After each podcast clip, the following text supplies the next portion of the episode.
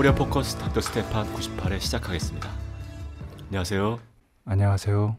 오늘은 지난 회에 이어 공안 탄압을 중심으로 보겠습니다. 먼저 간략히 개괄해서 말씀해 주시기 바랍니다. 지난 시간의 내용을 한마디로 말씀드리면 북미 대결전은 끝났다. 오바마 행정부가 이미 항복했다. 이렇게 말씀드릴 수 있습니다. 그래서 북미 관계와 북남 남북 관계가 개선될 수밖에 없다. 대전환 대변혁으로. 그런 차원에서 이제 북의 표현들 혁명적 대경사가 이루어지고 자주통일의 대통로가 개척된다라고 말씀드릴 수 있겠습니다. 오늘은 이제 공안 탄압과 관련해서 말씀드리려고 하는데요. 한마디로 말하면 이제 공안 탄압은 반드시 실패한다. 안 된다라는 것입니다. 그것을 다른 식으로 표현하면 박근혜 이른바 정권 오늘도 이른바를 생략하겠습니다. 박근혜 정권은 끝났다라고 말씀드릴 수 있겠습니다.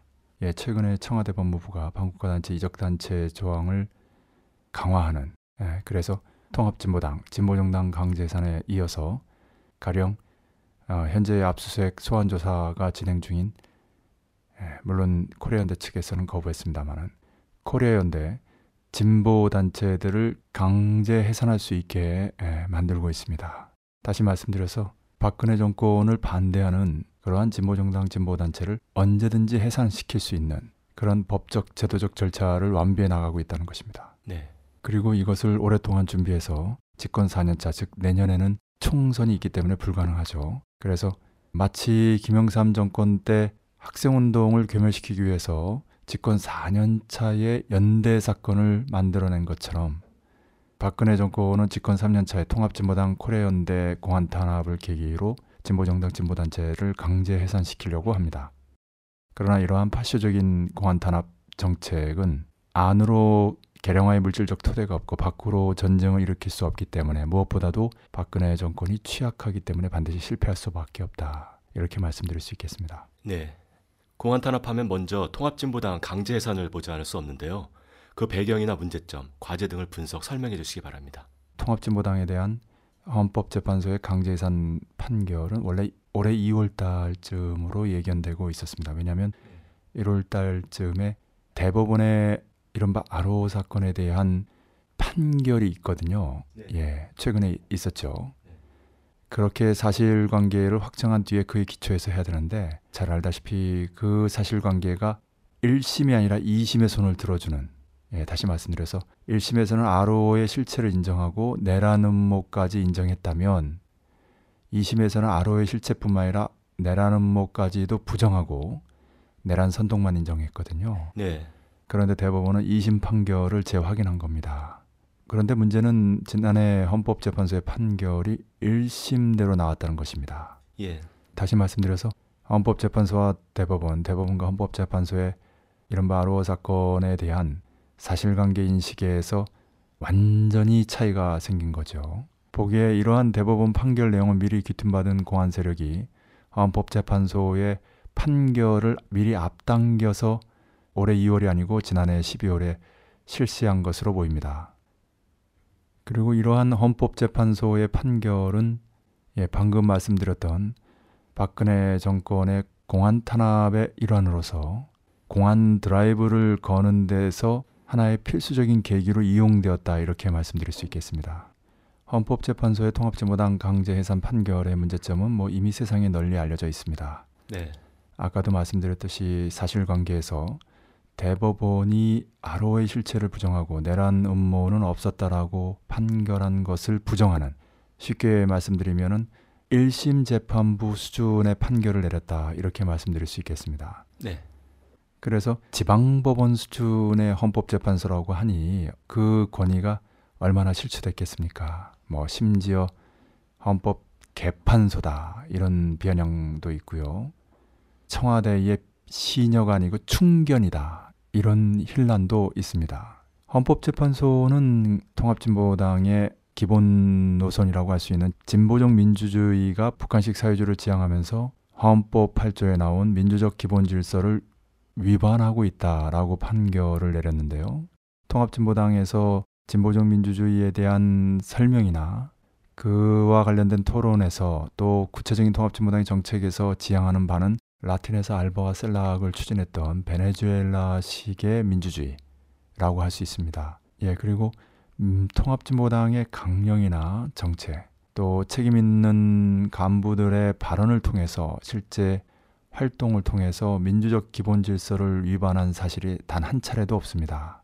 그래서 부족한 근거를 채우려고 이제 저를 끌어들였는데 제가 그 진보적 민주주의는 이제 프로레타리아 독재를 지향하는 민주주의다라는 그렇게 언급한 사실은 있으나 통합진보당이 진보적 민주주의 강령을 만드는데 관여한 사실이 일치 없습니다. 네.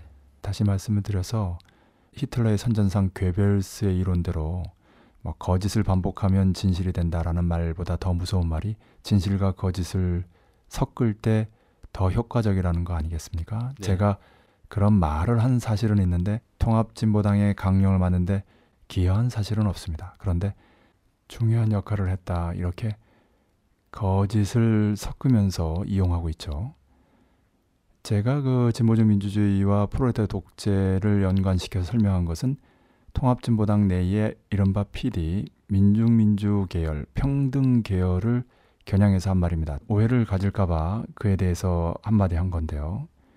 에, 세상에는 이제 부르주아 민주주의와 프로레타리아 민주주의가 있습니다. 여기서 민주주의는 독재와 동전의 양면이고요. 그래서 부르주아 민주주의는 곧 부르주아 독재고 프롤레타리아 민주주의는 곧 프롤레타리아 독재죠. 부르주아 민주주의는 이제 부르주아들만의 민주주의입니다. 그래서 부르주아 의회는 부르주아들의 대표들로 채워져 있죠. 그런데 프롤레타리아 민주주의는 에, 프롤레타리아만의 민주주의입니다. 프롤레타리아 즉 노동자 요즘은 넓게 해서 민중들의 대표로 의회가 채워져 있습니다. 다시 말씀드려서 노동자 민중의 민주주의를 말하죠. 이렇게 연구소장으로서 학자로서 사회과학적인 표현을 사용했을 뿐입니다. 어쨌든 이렇게 주관적인 판단, 그래서 세상에는 관심법을 동원했다, 퍼즐 이론을 썼다라는 비난도 쇄도하고 있습니다. 예, 헌법재판소의 강제해산의 이 부당한 판결 때문에 결국 개개인이 헌법기관이라고 하는 통합진보당의 국회의원 다섯 명이 졸지에 그 직위를 잃게 되었습니다. 그래서 국회 외에 다시 말씀드려서 국민들의 투표 외에 다른 방법으로 면직될 수 없는 국회의원들이 헌법재판소에서 그 직위를 상실했기 때문에 헌법재판소의 이번 판결은 부당하다라는 소송이 제기되고 있습니다. 예. 세계적 범위의 헌법재판소의 회의체인 베니스 위원회의 규약에서 정당 해산과 관련된 내용은 매우 엄격합니다. 네. 1980년 6월 항쟁의 성과물로 만들어진 우리 헌법의 취지에서도 마찬가지입니다. 미래가 아니라 현재 이러한 단순한 추측이 아니라 사실로서 급박하고 중대한 위험이 있을 경우에만 다시 말씀드려 극히 제한된 조건 하에서만 정당을 해산할 수 있는데 그렇게 하지 않은 것이죠. 네. 뭐 쉽게 예를 들어서 정당이 무장 폭동을 에, 계획하고 음모하고 선동하고 있다. 이 정도가 돼야 되는데 어, 심지어 대법원에서는 통합진보당은 말할 것도 없고 RO의 실체조차 부정했지 않습니까? 네. 내란 음모도 없었다라고 명확하게 결론을 내렸고요. 그렇기 때문에 헌법재판소의 우리 헌법의 취지와 베니스 위원회의 규약에 맞지 않는 부당한 판결이다. 실제로 국제민주 법률가 협회라고 유엔 산하에 2차 대전 이후에 만들어진 가장 전통 있고 권위 있는 국제적인 법률 단체에서 헌법재판소의 강제해산 판결은 베니스 위원회 규약에 위반된다라는 성명을 발표한 바 있습니다. 네. 21세기 민족일보에 게재돼 있는데요. 그래서 향후에는 이 헌법재판소의 부당한 판결에 대한 국내뿐만 아니라 국제적인 활동도 전개되지 않을 수 없는데요. 법과 제도 질서를 통해서 바로잡지 못한다면 이 부당한 판결의 내용이 다시 말씀드려서 말이 안 된다면 힘으로밖에 할 수 없는 거죠. 그것은 곧 박근혜 정권을 퇴진시켜야 한다는 대중적 항쟁을 의미합니다. 한마디로 박근혜 정권의 공안 정책, 공안 드라이브의 기초에서 벌어지고 있는 파쇼적인 공안 탄압을 분쇄하고 파쇼적인 공안 통치를 끝장낼 때만이 통합정부당 강제 해산의 부당한 판결이 바로 잡힐 수 있다 이렇게 말씀드릴 수 있겠습니다. 네. 역시 이정 목사 코리아연대에 대한 탄압을 짚지 않을 수 없는데요. 지난해 12월 22일 압수수색 이후에 소환 조사가 2차에 걸쳐 진행됐습니다. 올해 30일이면 2차 소환 조사가 마무리가 될 텐데 그럼 원칙적으로 침탈이 가능하지 않겠는가 이렇게 보는 시각도 있습니다. 이미 1월 19일 경찰청 관계자가 NCC 측을 방문을 했었고 30일엔 서울 경찰청장이 사과하러 NCC를 또다시 방문한다고 합니다. 서울 경찰청장이 사과한다는 건 기독교회관 측과 코리안대를 분열 이관시키려고 하는 그런 술책이 아니겠는가? 이미 압수수색 당시 예배당을 침탈하며 십자가를 끌어내리고 강대상을 해체한다든가 기독교 성질을 유린한 것에 대해서 기독교계 여론이 크게 악화됐었습니다. 이런 상황에서 기독교회관 침탈하는 게 정말 부담이 될 것 같은데요. 예, 농성을 끝내려면 침탈하는 수밖에 없겠죠. 지지난해 12월 철도 파업에 그 지도부들이 민주노총 건물에 이제 은신하게 되니까 민주노총 사무실을 침탈했죠. 네. 국제적으로까지 널리 알려진 아주 국가 망신이었는데요. 21세기 대명천지에 있을 수 없는 사건이 벌어진 거죠. 예, 기독교 회관을 침탈한 사례가 없진 않습니다만은 전부 예, 군사 파쇼 통치나 그에 준하는 문민 파쇼 통치 하에서만 이루어졌고요. 이번에 기독교의 성지인 예배당을 침탈해서 십자가를 끌어내리고 강대상을 해체한다든지 성질을 유린했던 사실에 기독교계의 분노가 정말로 심각합니다. 네. 그렇기 때문에 그 분노를 달래면서 기독교계와 진보 세력, 한국 기독교 교회 협의회와 코리아 연대를 분리시키려고 하는 이간책을 쓰고 있는 것입니다. 네. 그리고 이렇게 사과까지 했다라고 하면서 나중에 침탈의 명분으로 삼으려고 하는 상투적인 수법이기도 하죠. 네. 어, 지지난해 이제 민주노총 사무실을 침탈할 때 진두지휘했던 서울지방경찰청장 강신명은 청와대 비서관 출신입니다. 그리고 경찰청장으로 승진했고요. 예. 그 다음에 서울지방경찰청장으로 들어온 사람 또한 역시 청와대 비서관 출신입니다. 네. 그래서 야, 서울지방경찰청장이 직접 사과를 하겠다라고 오게 된 배경에는 이제 강진명 경찰청장이라든지 청와대가 배경으로 있는 거죠. 그만큼 사안을 이제 중요하게 보고 있는 거고요. 이렇게 하지 않으면 나중에 침탈의 명분이 없다. 코리아 연대와 한국 기독교 교회 협의회 진보 세력과 기독교계의 연대가 공고해지는 것을 막을 수 없게 된다. 그러면 이제 코리아 연대의 압수수색 소환 조사에 이어서 간부 회원들을 구속시킴으로써 그리고 지금 만들고 있는 파쇼적인 악법들 제도들을 통해서 후에 코리아 연대를 강제 해산시키는 다시 말씀드려서 진보 단체 간부들을 구속시키고 진보 단체를 강제 해산시키려고 하는 그런 드라이브 그런 공안 정책을 실현시킬 수 없게 되는 거죠. 지금도 이미 공안 드라이브의 호흡이 여러 번 끊기고 있습니다. 네. 그것이 이제 저들에게 중대한 차질을 빚고 있기 때문에 어, 어떻게든 이 농성을 끝장내려고 하는 거죠. 그래서 그 사전 정지 작업으로서 기독교계를 달래고 기독교계와 진보 세력, 한국기독교교회협의회, NCC와 코리안대를 분리시키려고 서울지방경찰청장까지 나서서 사과하겠다라고 하는 것이죠. 네. 그러나 이러한 사과는 받아들여지지 않을 것으로 보입니다. 당사자인 이정 목사가 완강히 거부하고 있고 기독교 대책위에서도 강력하게 반대하고 있으며 NCC에서도 기본적으로 반대 입장입니다. 네. 그도 그럴 것이 사과만 있을 뿐 재발 방지 약속도 없고 책임자 처벌도 없고 그리고 무엇보다도 그 침탈의 전제가 된 이정 목사를 포츠담 국제 컨퍼런스라든지 특히 그 애기봉 등탑 점등 반대 투쟁, 대북 비라 살포 반대 투쟁과 관련돼서 전개한 평화 통일 운동에 대한 탄압의 정책을 바꾸지 않고 있기 때문입니다. 네. 쉽게 말해서 이번 사건은 본질상 평화 운동을 전개한 이정 목사에 대한 보복이다. 그리고 그 평화 운동에 함께한 코리아 연대에 대한 보복이다. 이렇게 말씀드릴 수 있습니다. 네. 그렇기 때문에 그러한 평화운동 또는 평화운동 단체에 대한 탄압을 중단할 때 대한 원칙이 천명돼야 되는데 전혀 그렇지 않고 오히려 강화되고 있기 때문에 이러한 사과는 쇼에 불과하다. 퍼포먼스에 불과하다. 실질적으로는 아무런 의미도 없는 간교한 분열 이관책에 불과하다라고 말씀드릴 수 있겠습니다. 네. 그래서 정리해서 말씀드리면 기독교 회관에서 벌어지고 있는 이정 목사 코리아 연대의 농성 투쟁을 깨기 위해서는 침탈밖에 없는데 지지난해 민주노총 사무실 침탈에 엄청난 후과를 경험했던 강신명 경찰청장이 또 청와대가 쉽게 그러한 무리수를 두겠는가 만약에 잘못되면 아, 이것은 제2의 6월 항쟁의 도화선도 될 수 있는 전체 기독교계 진보 세력이 다 들고 일어나는 그런 폭발적인 계기가 될 수 있습니다. 네. 또 기독교회관에 농성하고 있는 이정 목사를 비롯한 11명의 코레 연대 간부 회원들의 결의도 만만치 않고요. 잡히게 되면 모두 묵비 단식하겠다고 날마다 결의를 다지고 있으니 그런 사람들 사직성의 각오로 싸우고 있는 사람들을 한밤중에 침탈해서 끌고 나간다는 게 말 그대로 쉽지가 않죠. 네. 예.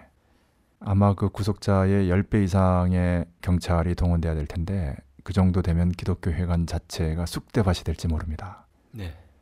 그렇기 때문에 공항 경찰, 청와대의 충견 중에 충견 노릇을 하고 있는 강신명 휘하의 경찰청이 그 보수대가 매우 난감해하고 있다. 일반적으로는 이제 압수수색과 소환조사로 진보단체 진보 인사들이 순응하면서 기가 꺾이고 역량이 소진되고 그래야 되는데 코리아 연대는 오히려 그 정반대로 모든 압수수색과 소환 조사를 규탄하면서 완전히 거부하고 있고요.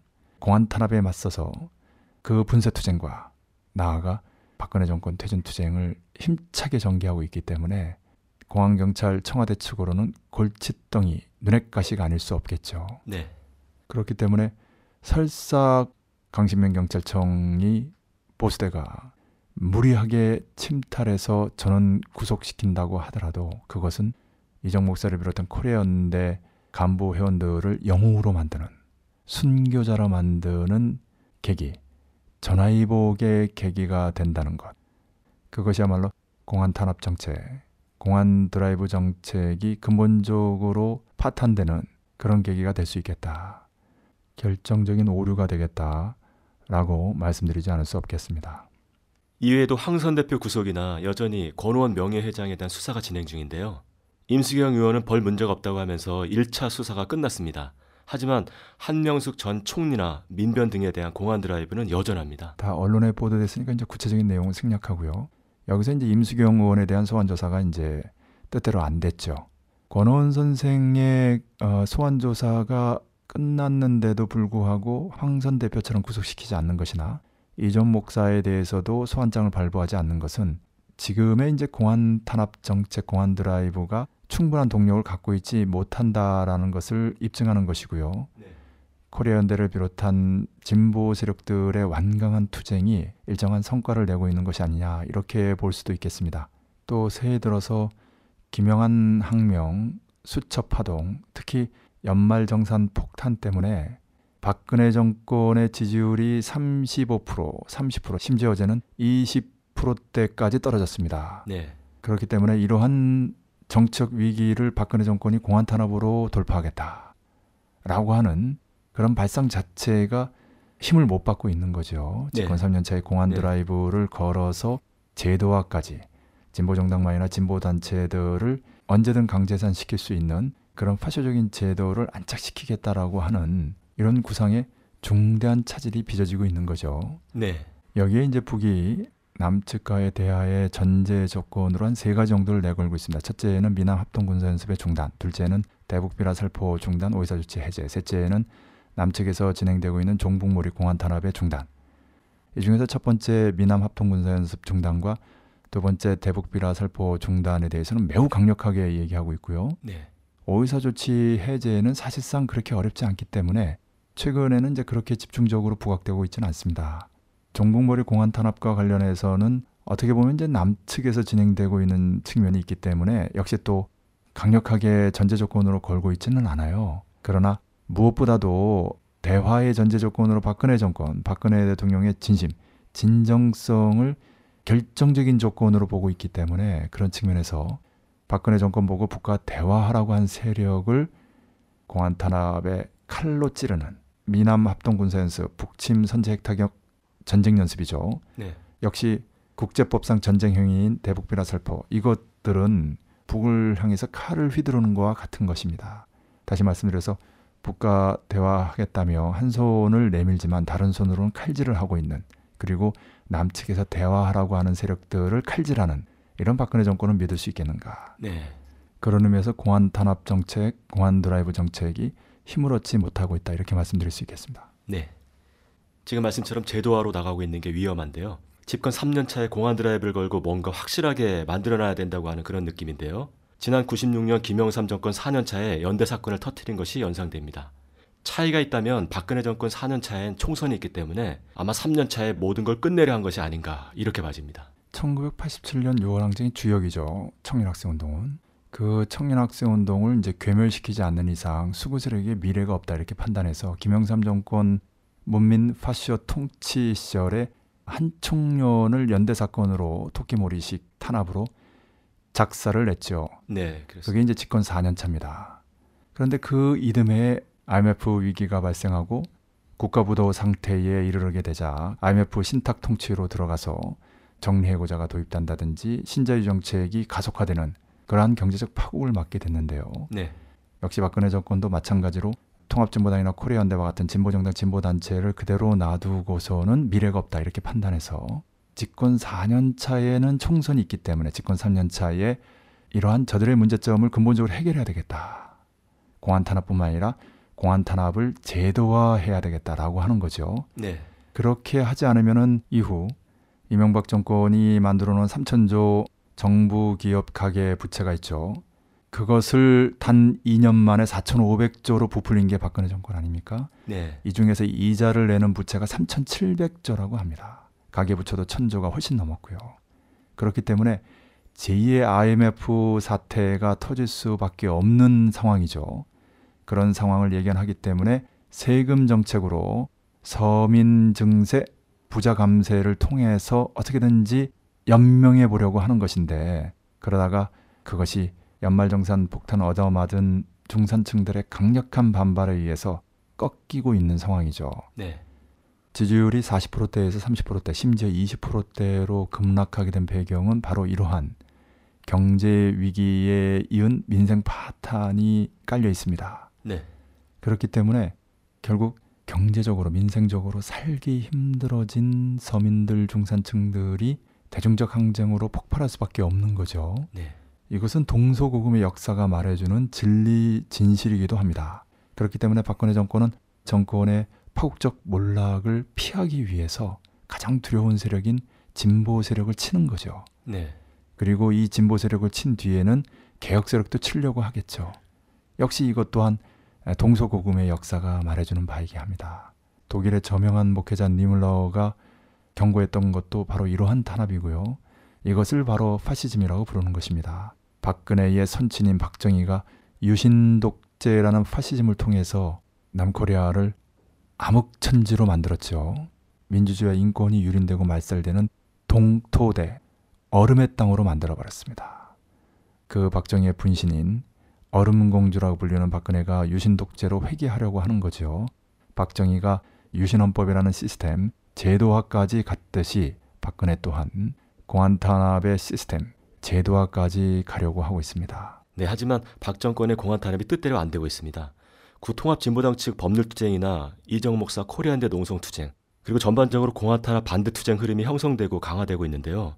무엇보다도 박근혜 정권 취약성 때문에 지금 지지율이 20%대로 떨어지면서 공안 드라이브 동력이 떨어지고 있다는 징후가 확연합니다.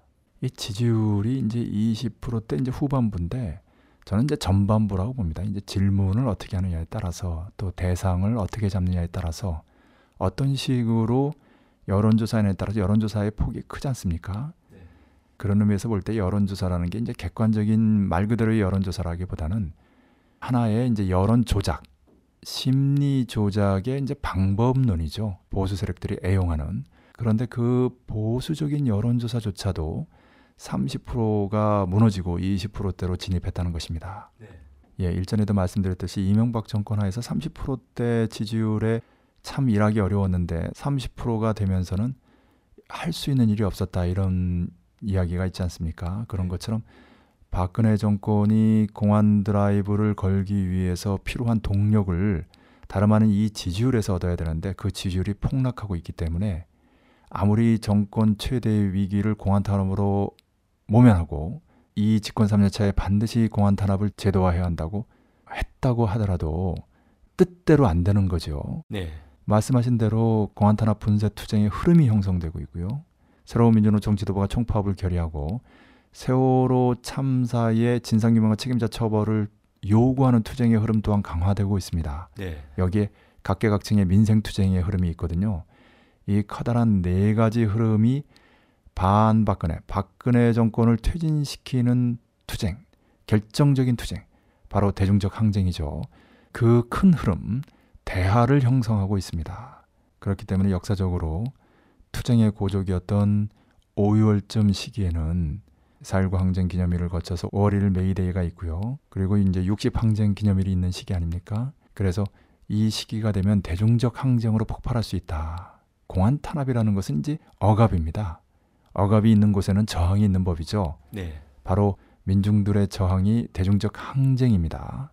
또는 김무성이 지난해 10월 그리고 올해 초에 터트리고 있는 개헌 본물론 여야의 국회의원들이 대다수가 합의하고 있는 이 개헌 본물론이 본격적으로 터져서 에, 여야가 기본적으로 개헌을 합의하고 그 일정을 추진한다면 박근혜 정권은 그 순간 레임덕이 아니라 식물 정권으로 바뀌게 되겠죠. 네. 이미 레임덕 단계를 지나서 식물 단계로 진입하고 있다. 그것이 1월 초에 김영한 항명이나 수첩 파동에 또 지지율이 추락하고 있는 그러한 현상의 본질이라고 말씀드릴 수 있겠습니다. 다시 말씀드려서 경제적으로 민생적으로 박근혜 정권에게는 미래가 없고 4,500조 재정 폭탄이 폭발하기라도 한다면 지금 어찌어찌 겨우 버티고 있는데 마치 벼랑 끝에서 썩은 동아줄을 잡고 있듯이 말입니다. 그래서 박근혜가 이제 통일 대박이라고 하면서 이제 북에 추파를 던지고 애걸복걸하고 있는 상황이죠. 아, 그러나 북 또한 이러한 박근혜의 처지, 속내 심리를 꿰뚫어보고 크게 세 가지 조건을 내걸면서 박근혜 정권을 압박하고 있습니다. 네. 더욱이 1, 2월은 상대적으로 유화 국면이고 이제 3, 4월이 이제 키리졸브 독수리 합동 군사 연습이 벌어지면서 최대의 군사적 긴장 국면 아닙니까? 네. 과연 이 시기에 지난 시간에 말씀드린 대로 북미 대결전이 북의 완성으로 끝나면서 그게 이제 말로 하든 힘으로 하든 북미 관계 개선이 급진전된다면 북남 남북 관계 또한 그렇게 바뀌지 않을 수 없거든요. 네. 그렇기 때문에 지금처럼 박근혜가 민심으로부터 외면받고 북으로까지 냉대를 당하게 된다면 결국 박근혜 정권은 항쟁 또는 개헌으로 퇴진할 수밖에 없는 박근혜이기 때문에 그런 박근혜가 공안 탄압 정책, 공안 드라이브 정책을 건다는 것은 이미 동력이 떨어진 기름이 거의 떨어져서 얼마 가지 못하는 자동차처럼 곧 멈추지 않을 수 없다. 이렇게 결론 지을 수 있겠습니다. 네, 오늘도 좋은 말씀 감사합니다. 닥터 스테판 내용이 너무 밀도가 있다 보니까 좀 어렵다는 의견도 있습니다. 그래서 다음 시간엔 비유를 통해 본 정세 분석 시간을 가지려고 합니다. 기대해 주시기 바랍니다. 수고하셨습니다. 수고하셨습니다.